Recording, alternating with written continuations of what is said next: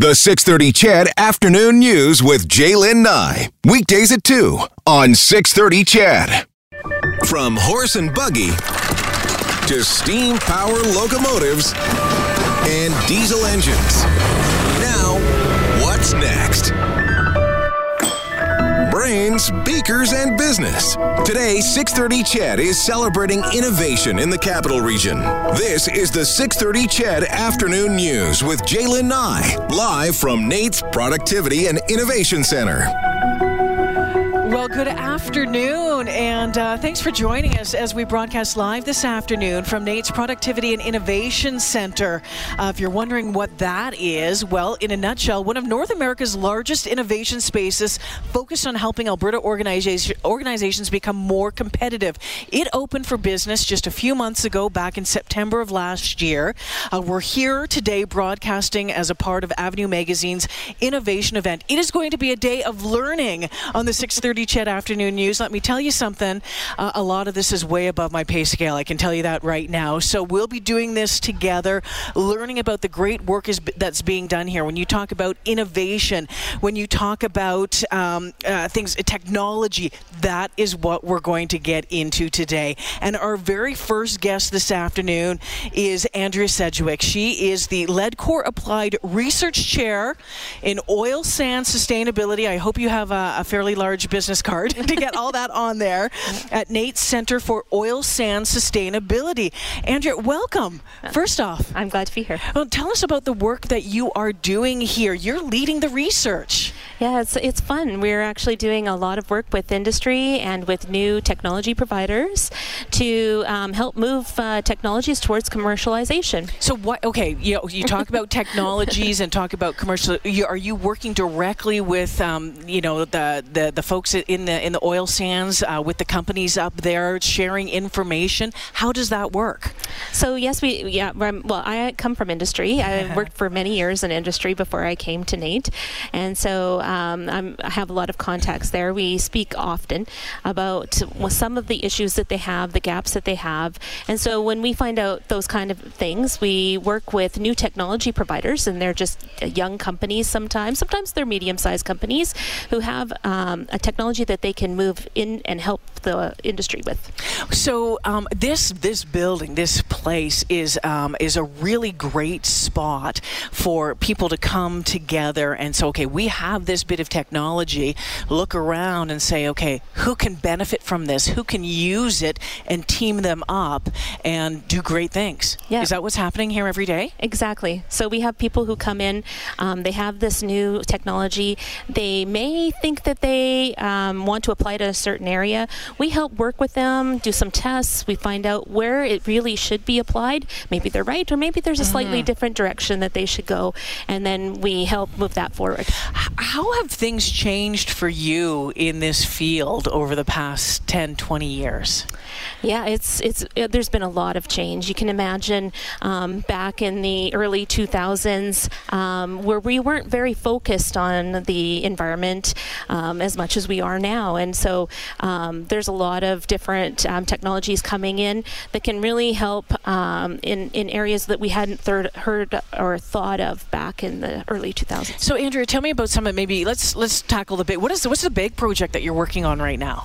we have several really fun projects. so I, uh, one that we have that's really fun here at NAIT, and it's a it's a, a bunch of uh, different applied research groups um, working together. Is we call it Bugs and Veggies, and it's where we are taking plants and we are putting them um, along with naturally occurring bacteria that's already in there um, into the tailings mm-hmm. and helping get the water out so that we can move faster towards reclamation. Mm, and reclamation has been such a huge, huge topic for many years. It's very important, and in, in every mining industry, it's the top of mind in the you know as your end goal is to getting back to where you were before. Was this the project that I was talking that I was reading about involving willows? Yes.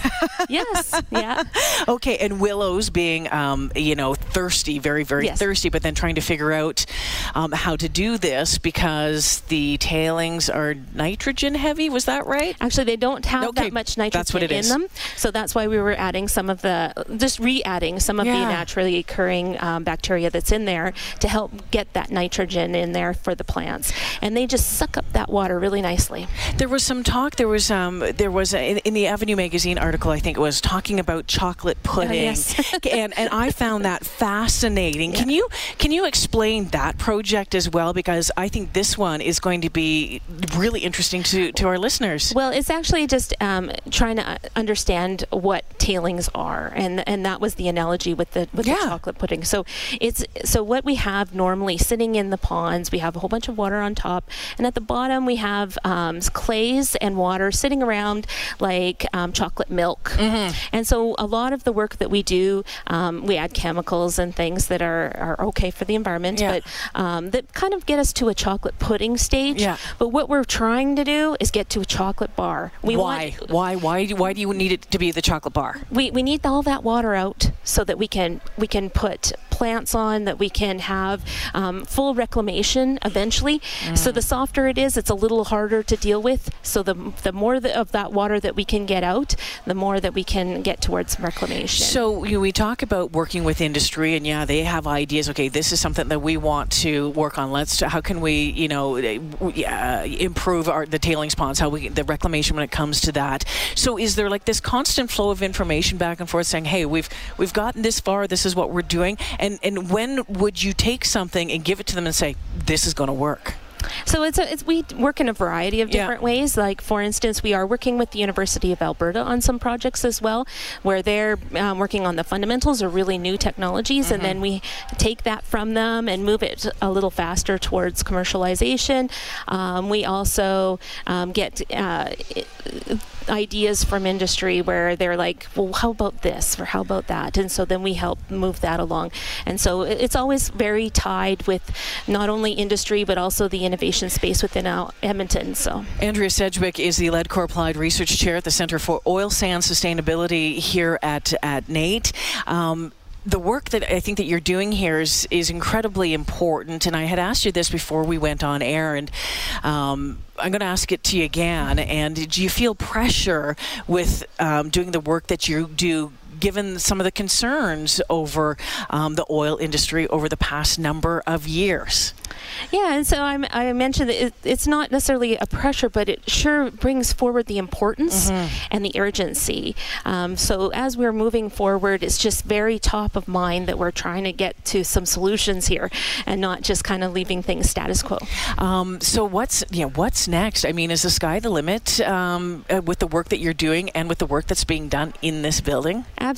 There's so much that we can do here. Um, we're all working together with the different teams in all areas, not just tailings, but also in water um, treatments, in um, new technologies for um, instruments and, Yeah. and things like that. Like, this is an amazing space. So, how much easier does a building like this make your work? Oh, it's great. I mean, it allows a lot of ebb and flow of, of Mm-hmm. people and, um, yeah, just the opportunity for connection. sharing and- the information um, technology in the business that you're working with and you know we're going to be talking about ai we're going to be talking about robotics we're going to be talking about all of that sort of stuff today that tech side i mean how important is that in the work that you're doing right now Oh, very important. Yeah. And so, um, like, we do a lot of l- lab work, Mm-hmm. you know, right? All the normal wet lab, pour chemical A into chemical B and, and things like that. But we also are working very closely on some projects where we're trying to move some of those lab things into um, uh, uh, automated Mm-hmm. technology so that, you know, we're taking away some of the subjectivity and, and some of the time that it takes Yeah. and moving it towards, you know, something they can use in the field. automation wow exciting exciting work that you're doing an exciting field uh, and job to be in right now andrew i want to thank you for joining me this afternoon and i look forward to see what's uh, coming out of your labs here uh, at this center in the future. Thank you so much. Oh, it's a pleasure talking with you. Andrea Sedgwick joining me this afternoon again, the Ledcor Applied Research Chair, of the Center of Oil Sands Sustainability here at NAIT. Again, it's Brains, Beakers, and Business. We're celebrating innovation today live from NAIT's Productivity and Innovation Center, all a part of Avenue Magazine's innovation event underway shortly.